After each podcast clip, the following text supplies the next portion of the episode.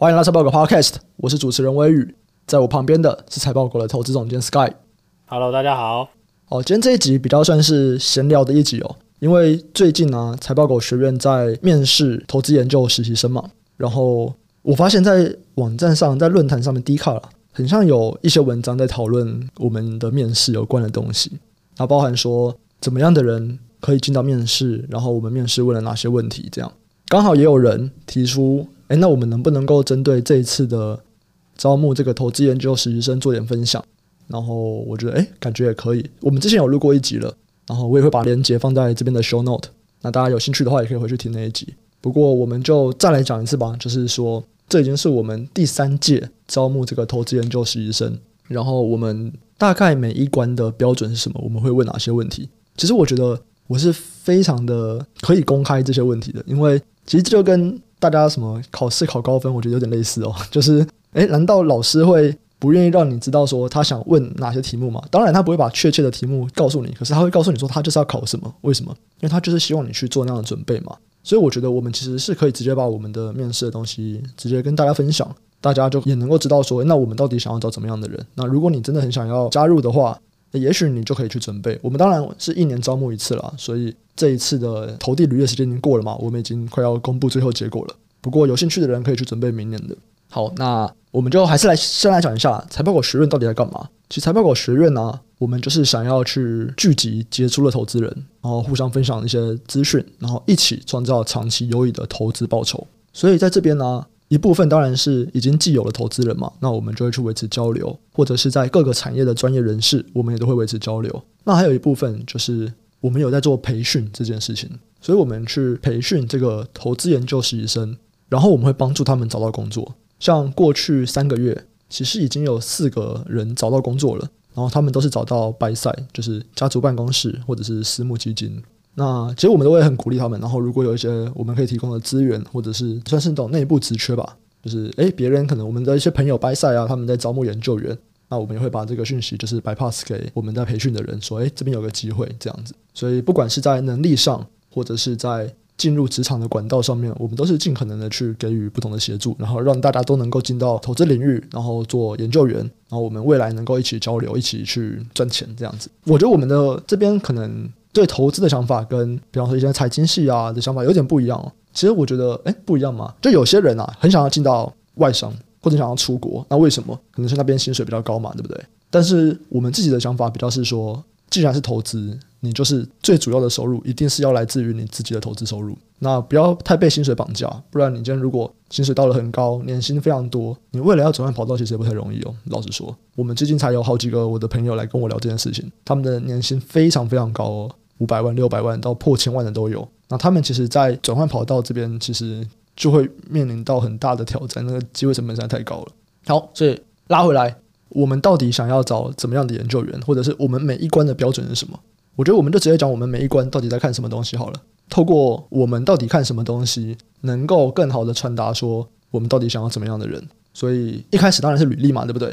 那履历，我觉得这边就有很现实的一点了。我以为你的很现实是要看照片啊，没有啦，很多人不附照片，好不好？现在你附照片，我跟你讲这个，哇，你马上被刁啊！没有啦，上你的 IG 还有你的照片，谢谢。没有没有没有，欸，你不用附 IG 也不用附照片，可是如果你有在写网志，然后你有附网志，对我来说是一个大加分哦。对，为什么？因为第一个当然是你真的有热情嘛，不然你不会去开一个网志，对不对？再来。你是会分享的人，这个东西在我们这边其实算是很重要的，因为我们就是透过聚集一群人，然后要能够互相分享嘛，对不对？那我要怎么样知道你愿不愿意分享呢？哦，就是如果你现在已经有在分享了，那我当然就会比较相信，哎，你是一个愿意分享的人。再来，我觉得一般会去写网志的人也是在训练自己的表达能力啦。那这对于我们大家交流，其实也是非常重要的事情。所以，哎，你不用附 IG，你不用附你的什么很帅啊，或者是很适合是很正的照片。如果是分享这些也可以啦。哦，对对对对对，其实最近越来越多了啦，对，越来越多。啊、我们这一次就收到了大概三四个 IG 是在分享财经知识，哎，这样子也 OK，对。但是不用付你个人的，这个就不用，好，好，不用。哎，你这样子是觉得人家不行啊？商业啊不是？没有啦，就是我们不看这个。哎，然后我看到在论坛上面，只要有人见面，是底下的人就会问说，哎，你是什么系的，或者是你是什么背景？哎，我觉得这很有趣。我们真的不看学校跟科系，真的不看。我觉得很多人可能这样讲的时候，他们是觉得，嗯，哦，是不是就是那种客套话，或者是不要有这种明显的，哎，你怎么都是只看学校，感觉起来有一点点不看能力的这样的感觉。但我们真的不看学校，或者是，但我觉得如果一开始啊，因为大家最上面一定都是写自己的学校嘛。当我一开始看到它不是属于我们常见的学校里，最常见的当然就是台大跟政大。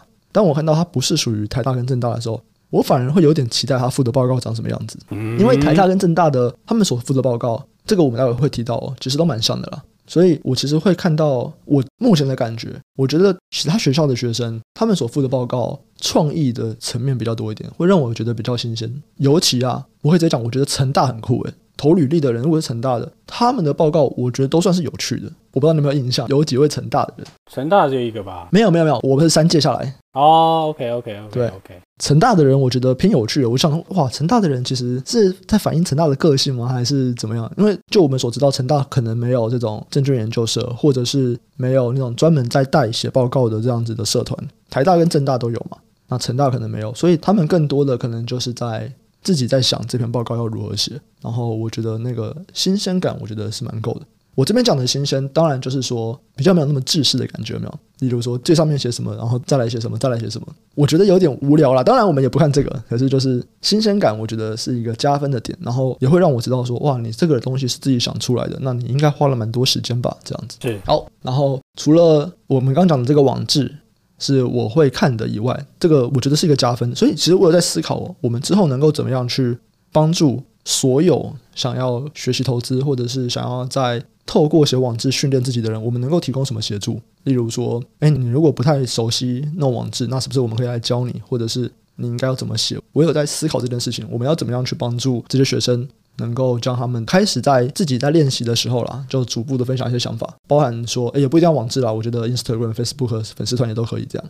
好，所以我们不看学校，然后如果你有一些自己的东西，我会觉得诶还不错。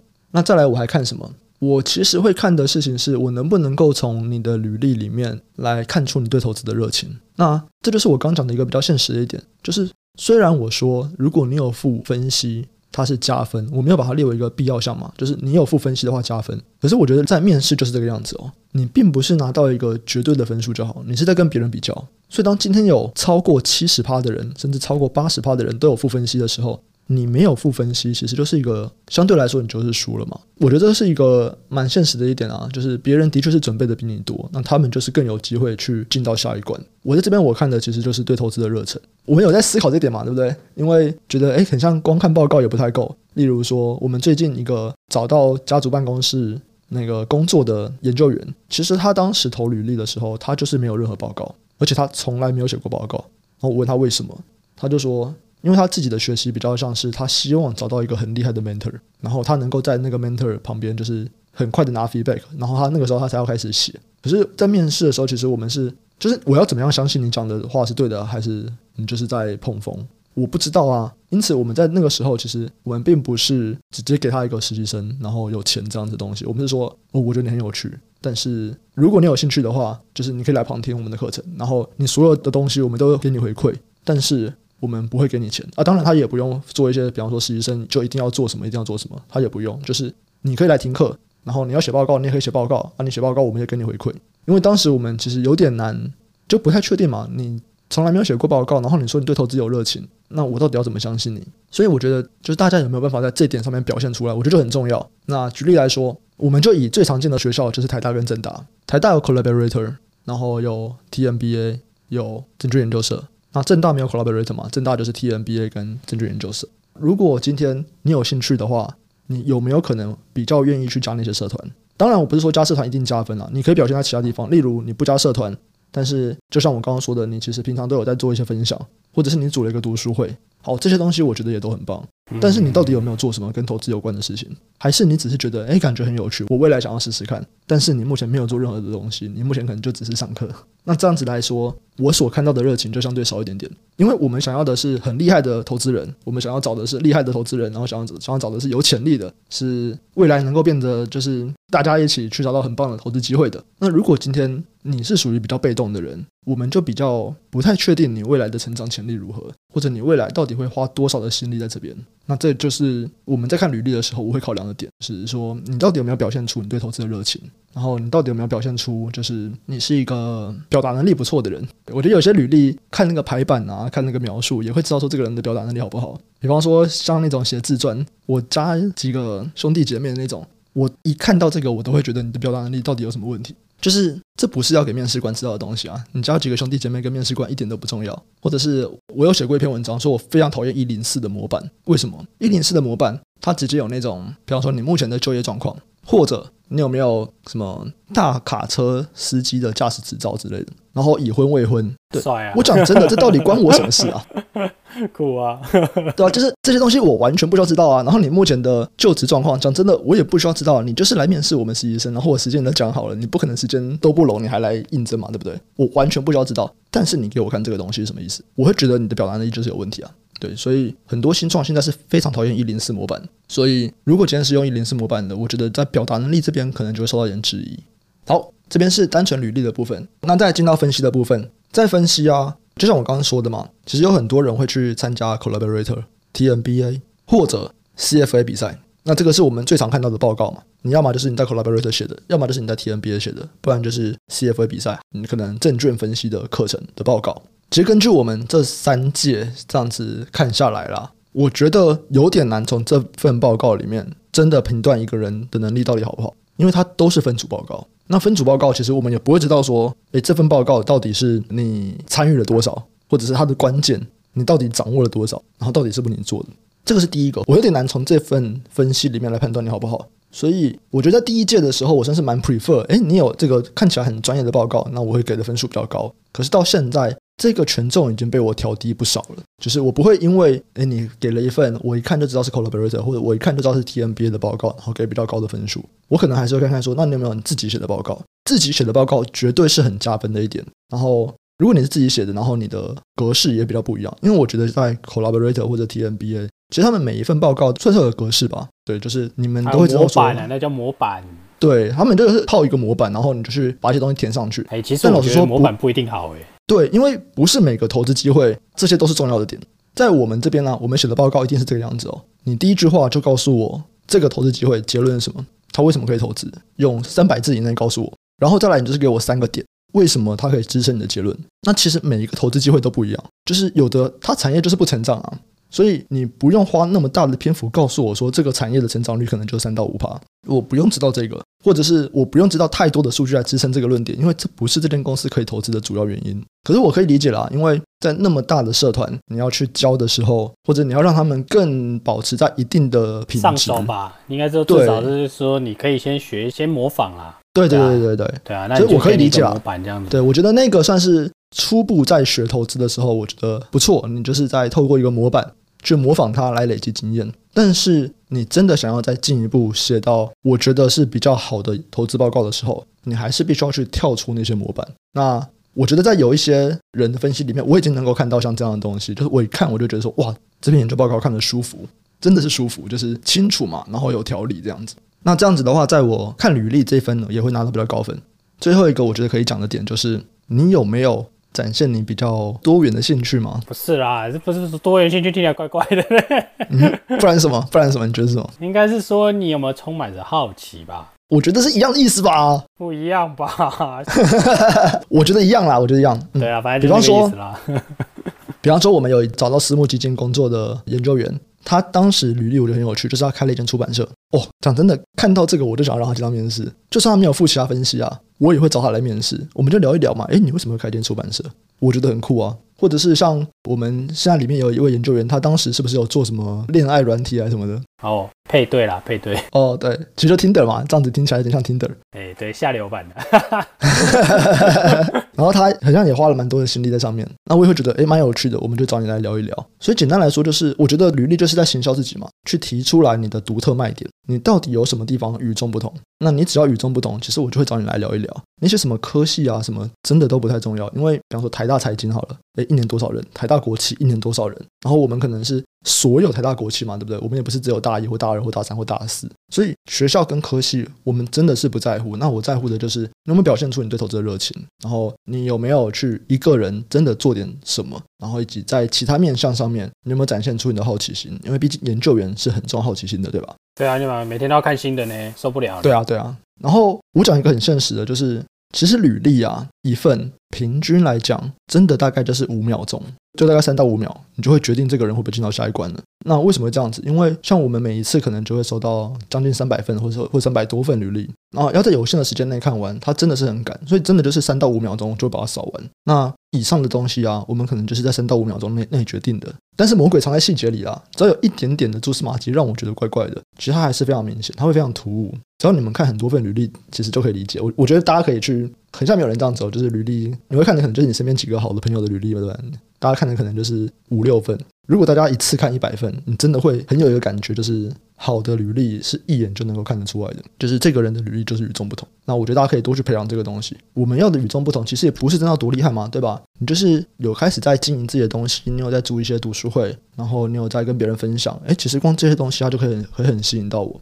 然后你的报告到底是不是你认为最适合的报告的形式？而不只是套模板，那这些东西我觉得都是蛮容易做的啦。如果有任何的问题，其实也都可以到财报狗的智囊团或者是 Discord 来询问。那我们也可以再做进一步的分享，或者是也许我们可以把一些我们研究员的报告让你看一下，这样子。那履历筛选完以后，就会进到面试嘛。那面试我们这三次都有一点点的不一样，但基本上就是我 Sky 跟 Jeff 三个人会问一些问题，然后也会让你们问一些问题，然后我们会来讲一些里面的一些细节，跟我们具体来说问了什么问题。那首先先让 Sky 来讲好了。Sky 其实他在评估的啊，就是大家的分析跟逻辑想法这一块的这个分数这样子。那 Sky 帮我讲一下，说，哎，你都是怎么看？然后你会问哪些问题？然后你希望找到怎么样的人？因为我们毕竟找的是研究员嘛，或者是说研究员实习生啦。那研究员做久了就分析师嘛。你是一个分析师，你就是要就这个这个事件的现况，那运用你个人的这个表达，然后告诉我说，哎，这些事件经过你的过滤或者你的处理吧，你告诉我一个 output 嘛。那所以就是说，你的这个处理的程序是很重要的。那你的这个，所以就是说，你的逻辑的分析是要合乎逻辑的。你有很多东西是要有这个逻辑的嘛。你的新的 input 进来以后，哦，你要用运用你的逻辑把它分析，或者说把它拆解，或者是说你不管用什么方式，然后你就告诉我一个结论嘛。就是一个 output 嘛，对不对？所以这个我们会看的话，就是讲分析能力啦。那分析能力很笼统嘛。那更直接一点，就是说我会看看你的推论的能力吧。你如果不会推论的话，那你做分析肯定是没意义啦。如果你的资讯没有办法做推论，或者是没有在做一些会诊的分析的话，那你大概率就是会是一个，我们可以说你做一个现况的表达嘛。那做现况表达是什么？就是报纸嘛。嗯，没有经过任何的这个处理的程序嘛。对啊，那这是一个杂乱的资讯，所以我们会蛮注意的这个东西啦。那这个东西我们就会问你问题啦，对不对？啊，反正你会附报告嘛，我们来聊一聊啊。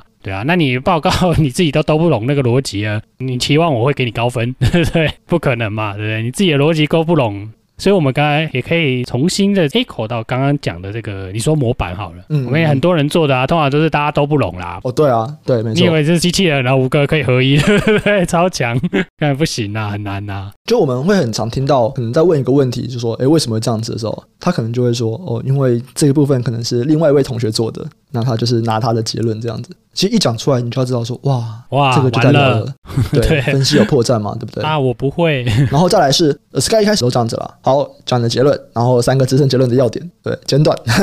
我们会希望你可以在可能三五分钟内就把这整个投资机会讲完。他为什么可以投资？然后可以投资的理由是什么？或者是他应该被放空的理由是什么？也有人写放空报告，诶，也很有趣。那讲三个支撑你的论点的这个理由，然后我们再来。追问一些里面的东西，这样子。那 Sky 很常问的一个问题是说：啊，你这个东西跟新闻哪里不一样？你这个东西全部都是新闻啊？啊，你告诉我干嘛？就是如果今天我们只是要了解新闻讲的东西，我们自己看就好了。我们也有时间了，我们自己看就好了。研究员的工作就是要去比对各种不同的资讯，然后你们要提出不同的观点嘛。所以，我们其实，在看所谓的逻辑或分析能力的时候，我们是非常重视这一块的。你有没有提出自己的观点？你有没有提出了什么新闻没有讲，或者是你认为市场观点错误的地方？那你如果提出来了，我们听一听，我们觉得说，哎，蛮有趣的。其实这通常会蛮高分的，就算你讲的是错的，我们也会觉得高分。对啊，重点是你怎么想啦。对，这算是看你有没有独立思考的能力吧。对，你有独立思考的能力，才会有接下来逻辑推论嘛。我觉得在这一段可能你有写过论文，可能会是一个加分吧。但是这个我说的加分，不是说你在履历上会加分啦，嗯、是说对你的这个思考的架构会比较。对，对，就是你其实会有能力啦，你会培养起来这个能力。我觉得就跟很多人会说，哎，读数学到底要干嘛，或者是念历史到底要干嘛？我觉得这个就是到底能够干嘛，它都不是说，哎，我数学很好，然后很棒哦，其实都不是。我觉得在写数学的过程中，大家就会对于逻辑，你就是去培养这样子的养成啦，养成对，或者学历史也是，是不会叫你算数学啦。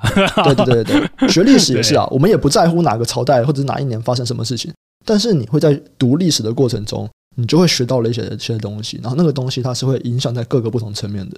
应该说，就我们的角度来看啦，我还是很注意历史的这个过去的，因为说，当然了，这个要详细讲一大堆啦。但是说，你怎么去推论，或者说，如果过去有发生过，哎、啊，你现在我会问你类似的状况吗？那为什么现在不是这样？那为什么这次是这样？嗯，那为什么这次不一样？为什么这次又一样？对不对？你要怎么去解释这些东西？其实就是看你怎么回答嘛。你怎么回答，其实就反映你的思考能力啊。嗯，对啊。讲这边真的比起讲很多新闻上的东西，让我们知道你查资料能力很强，我们更想看到的是独特的想法。我再重复一次哦，就算这个想法是错的，说不定都比较好。因为有些人他真的会提出一个，他说他在哪个产业看到了某个状况，然后他说，所以他在这个产业也看到了类似的状况，他觉得这样子会表现不错。然后他这个推论可能错的，因为不同的产业中间可能他的一些还有其他的关键，然后那个是完全不一样的事情。可是他提出的这样子，就会让我觉得有趣，就是诶，这个人他其实是有抽象思考的能力的，对啊，他是有办法把一个比较远的东西，看起来不那么直接相关的东西，但是他有抽象思考能力，所以他可能在这边他会有更大的想象力。我觉得像 Jeff 就这样子啊，我觉得 Jeff 投资他强的地方就在于 Jeff 的想象力其实是蛮强的，他能够想到很多大家不会想到的未来。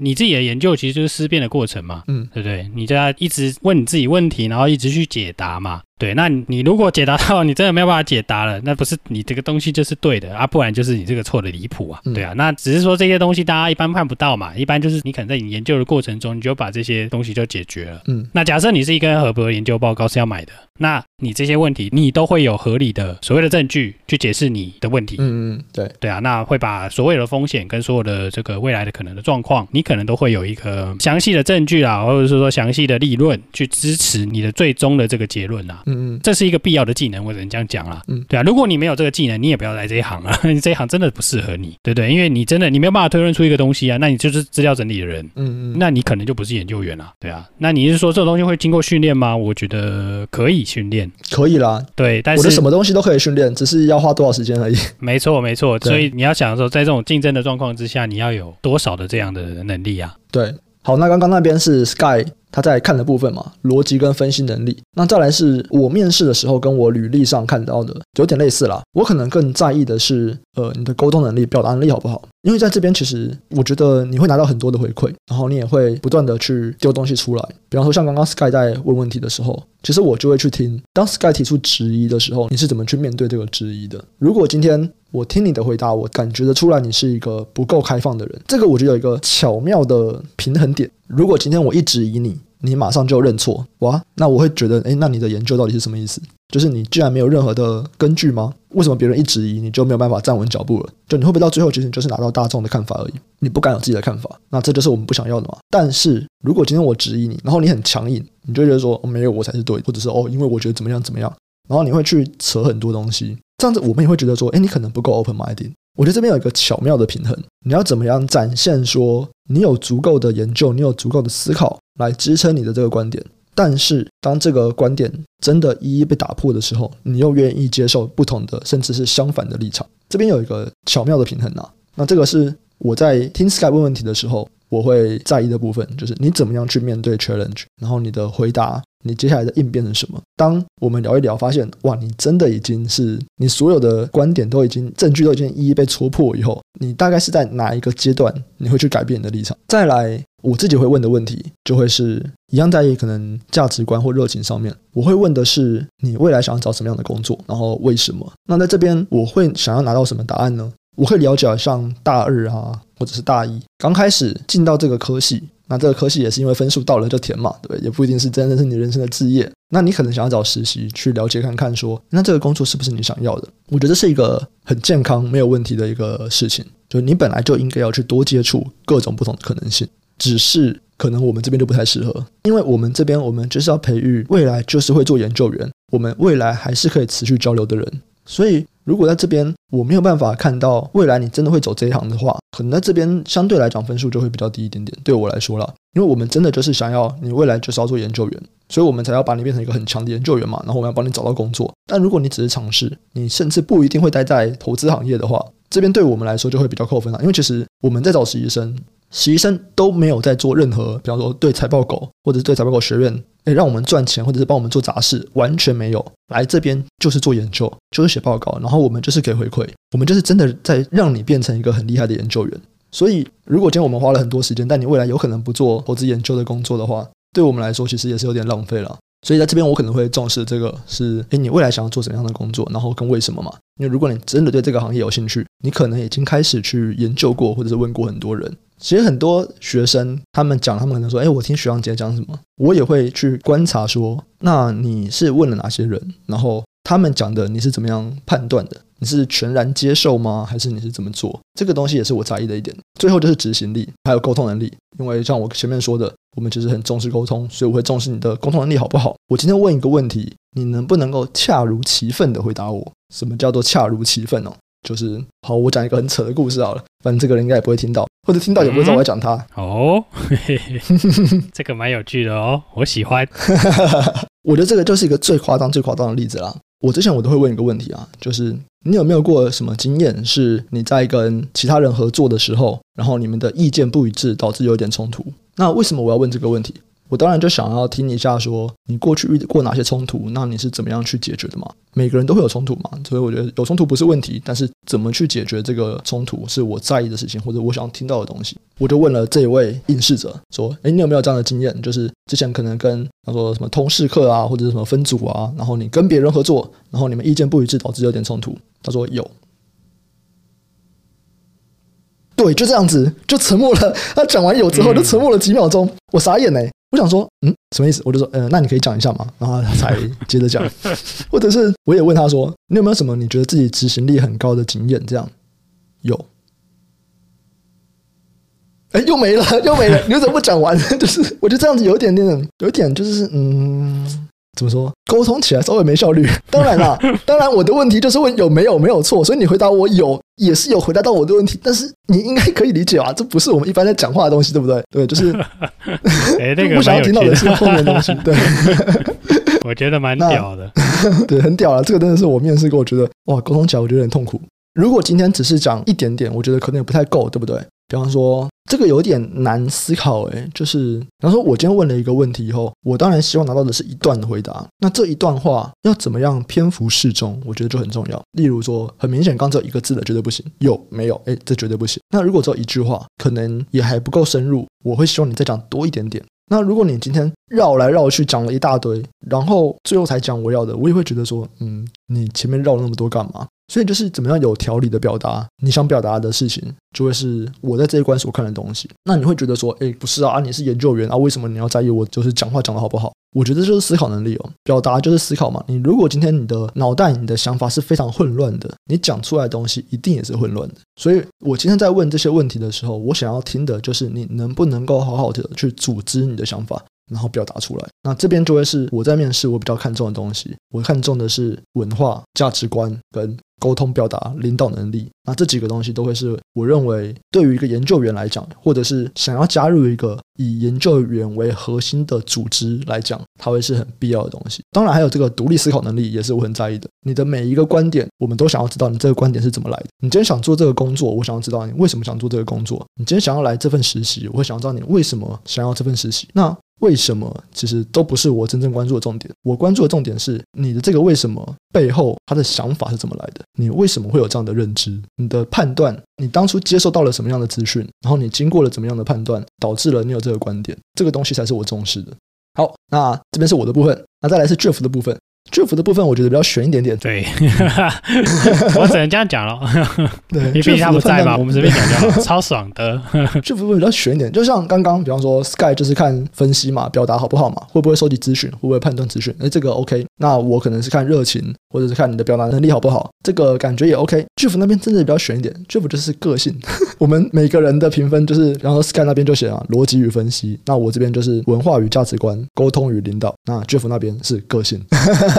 对，嗯，稍微悬一点点，但是基本上 Jeff 会问什么问题，这边还是可以跟大家分享。Jeff 会问说，你有没有什么 role model？然后。不管你讲谁，比方说有人讲巴菲特，有人讲什么科斯托兰尼，或者是讲然后自己的姐姐很多，那我们都会问说，哎，为什么？你为什么想要成为他？这是 Jeff 会问的一个问题。你有什么 role model？然后为什么？再来是你读了哪些书？然后你听哪些 podcast？或者是有没有听 podcast？然后有没有读书啊？对，或者你最近看到了不错的文章或者影片是什么？然后 Jeff 会透过这些东西来判断说一个人有没有足够的好奇心，或者是我觉得就是研究员其实还是有一些东西啊，比方说像我们刚刚讲的嘛，独立思考能力，然后好奇心，然后我觉得有时候内外向也会是一个。有些研究员他可以很就是宅宅，就是自己一个人读很多东西思考，这是一种；也有一种他可能是比较外向的，他会不断的去问别人的，那这也是一种。那两种研究员没有说哪个好哪个不好啦，但是他们需要搭配的其他的能力可能就不太一样。那我们也会去判断这一点，这样子。所以 Jeff 我觉得他比较判断的就是说，你目前的个性适不适合我们这边，然后我们有没有办法协助你在你的个性上面让你成为一个比较好的研究员。他那边稍微悬一点点。好。那以上啊，大概就是我们不管是看履历，或者是面试上面我们会问的一些问题。然后我们到底在看什么内容？所以其实听完之后，我觉得大家应该可以理解说，为什么我说其实知道这个题目也没关系，因为这题目就是没有标准答案的。然后你也很难去为了面试而去稍微的去美化它，我觉得很困难啊。例如说，你今天如果你想要去通过 Sky 那一关，你想要在你的逻辑上面表现很好，然后你说，哎，我为了要来面试财报狗学院，所以我要去把我的这个逻辑弄很好。这很像也不是为了面试，因 为这就是我们要的东西，对吧？你有办法去提升这个东西，哎，那当然就是很棒，就是我们会觉得很棒的人，很想合作的对象。是没有啦，我觉得这也没那么容易练呐，对不对？对，这其实都相辅相成的啦。你说你为什么要写个部落格？嗯，我一直在想这个问题啊。你的学生有办法接受到其他人给你 feedback 吗？比较难嘛，对不对？嗯嗯嗯。那你部落格会不会是你比较容易接触外界的方法？对，没错。对啊，这是会是一个嘛。但如果没有人给你 feedback，你逻辑错了，永远就是错的啦。嗯，对啊，你也不知道，除非你自己一直去复盘。那这样的人毕竟是少数吧。而且我觉得学生嘛，他们接触投资就一两年而已。但是如果今天我们在做基本面分析，诶，你可能一个结果一年后再出来。换句话说，他能够复盘的次数其实也很少，他能够拿到的回馈其实很少很少。就算是市场给他的回馈，这个回馈也很少。对，所以你不管是去读案例还是什么，你要在一个短时间之内有一定的累积嘛，那你就只能读历史案例嘛。所以就刚刚我们提到为什么历史重要嘛，为什么需要别人回馈？那你要求回馈，你要怎么办法？你要么加社团，要么写部落格跟人家联系嘛，就直接在网络上面跟大家分享。对啊，这是一个联系的方式嘛。对，如果你没有这些东西，我想，除非你真的是一个超级天才。对不对？你本来逻辑就是非常的扎实，各行各业逻辑都在你的脑中，你觉得有可能吗？这机会不大嘛。站在这个角度上来看的话，哎，其实我们刚刚提到这些东西都是必要的啦，有可能都是养成你一个合格的这种算是分析研究的人。不一定是要做分析师哦，你只要是有做类似要分析、要需要经营决策的东西，都是需要这样的逻辑的啦。对对啊，然后个人的看法，我这边可以再补充几点，就是因为我看到网络上面很多人会讲说，有听说我们的面试很难，或者是有听说我们筛选很严格，我觉得绝对不用因为这样子就没有信心，或者是不敢报嘛？我觉得就是展现自己最好的那一面。然后平常就是假设明天想要报名的人，接下来的一年就会开始去做一些分享，然后去透过不同的管道来去认识自己的热情到底在哪边。对，因为我们其实就是想要找到未来要做研究员、对投资很有热情的人，因为我们自己就是喜欢投资的人嘛。是是，对，一般来说找学生做实习生，很多人都觉得是来就试试看嘛，然后来打杂来干嘛，就饮一下滴滴茶水啊。对对啊，那如果你是这样，那就不用来。我们要找有兴趣的人啊。我们说实在，是真的有兴趣的。我们其实在这次面试。有非常多的大的投信投顾，就真的就是很大的投信投顾，他们来应征。然后为什么？因为其实，在这种大的投信投顾啊，他们的这种实习生吧，其实你做的事情就是在整理资料，你就是在诶，比方说诶法说会，那你去写一下法说会的记录，或者是你就是诶，我今天我想要看哪一间公司的资料啊，你整理一下，整理成重点给我。但是可能比较少直接进入到能不能投资的判断。这个是我觉得实习生在学生身份啊。在投信投顾里面比较不会碰到的东西。你在那边就是在整理资料，可是，在我们这边，我们其实就只是在练判断，你要怎么样去做好研究。所以在这边会有很多的，我们刚前面讲的，你有没有独立思考能力？你能不能够去提出自己的观点来支撑这间公司可以投资还是可以放空？但不管怎么样，就是赚钱，就是投资获利。你能不能够从头到尾的做完？我们希望每一个人都是经过了一年的合作，当然我们就是实习生两个月，但之后有一些其他的合作，经过一段长时间的合作出去，每个人都是一个独立研究员，甚至我给你一笔钱，你是有办法直接开一间投资公司的。我们也的确是有人就直接开开投资公司了啊。这会是我们想要合作的对象。然后有一些人呢、我觉得蛮有趣的是，我会发现说他每一次都有投。我觉得这一次蛮明显的。这一次我就有看到有一些是我去年就是在履历那一关就被刷掉，他没有进到面试。可是啊，在今年他投的时候，我给他的履历是很高分的。我看履历的时候，我会分就是三种等级嘛，就是优秀，然后普通跟直接拒绝这样子。那普通的我会再给 Jeff 去让他看说，那他想要哪一些？那其实今年呢，我就有看到一些是去年被我拒绝，和今年被我列为优秀的人，其实在一年内是可以有很大的成长，所以我是觉得也没有大家想的那么困难。那有兴趣都还是可以来投一下，然后就只是表现出你好的那一面，然后对投资有热情的那一面。我觉得就是试嘛，你如果没有热情，你也不会试 啊。对，对对，没错，对，就是这样。或者是，其实我觉得另外一个有趣的就是假设啦，像财报狗现在我们有社团跟 Discord 嘛。那如果你平常你就在里面去分享你的分析的东西，你明年再来投的时候，我自然就会对你有影响嘛，对不对？我就会知道说，哎，你平常就真的有在关注这些东西，你平常就真的有在分享，你平常就真的会提出你自己的观点。那当然，我们就会更容易的去了解到你的热情在哪里。因为就像我前面说的，我们履历一份可能看三到五秒钟，我们面试是一个小时，三十到六十分钟，我真的很难得了解你这个人，就是他其实是有点机缘吧。也不是机缘呐，这就是一个筛子嘛，对不对？一定会有漏网之鱼嘛。嗯嗯，我这是一个搜寻成本的问题，对不对？对，我每个都跟你聊两个小时、三个小时、四个小时，我可以啊。但那问题是我累死了，然后我又没有时间，对不对？嗯，这其实对我们来说，这有的时候不得不放弃啊。对啊，这是一个取舍啊。对啊，这跟投资也一样喽。所以，如果你平常就有一些管道让我们看到你的话，也会让我们有未来有更多合作的可能嘛？没错。好。以上啊，大概就是我们再聊一下我们这一次招募研究员的一些想法。如果大家有问题啊，其实都可以在社团或者在 Discord 里面再来问我们，不要透过粉丝团。因为粉丝团现在我们有那个聊天机器人在拿东西嘛，在拿那个我们法说会整理摘要，还有一周产业大事。每天粉丝团都有两三百则的私讯，然后机器人处理，所以真的不要私讯粉丝团，我真的看不到。那你可以直接就是在 Discord 或者在财报狗智囊团，这是我们的 Facebook 社团，跟我们询问。那研究员学生，我就在这边。我们未来还是有一些想要去怎么样去让学生更能够去加强，因为像我们这边的财报狗学院的这个投资研究实习生啊，他已经是非常非常密集了。他会有就是比较早的实习生在带，也会有业界的经理人在带，然后我们也会带。所以其实这边的资源是比较多，然后我们每个人都是一对一的在给回馈这样子。但是我有在想说，我们要怎么样能够让更多的学生能够有兴趣的人，他们能够去加强投资能力。这个我还在想啊，我还没有一个很好的想法。那如果大家有想法的话，也欢迎回馈给我。就如果你现在是学生，台大、政大可能资源比较多嘛，那如果是其他学校资源比较少，你希望我们可以怎么样协助你，让你去提升你投资能力，也可以跟我们分享啊，就是在社团跟 Discord 里面这样子。这一次我们还有去找那个产业投资顾问的培训嘛。这边我觉得蛮有趣的，如果之后有机会的话，也可以跟大家分享一下。但今天这个时间应该是到了，应该差不多了。这集有点长啊，目前。好，那我们这集就先到这边，我们下集再见，拜拜，拜拜。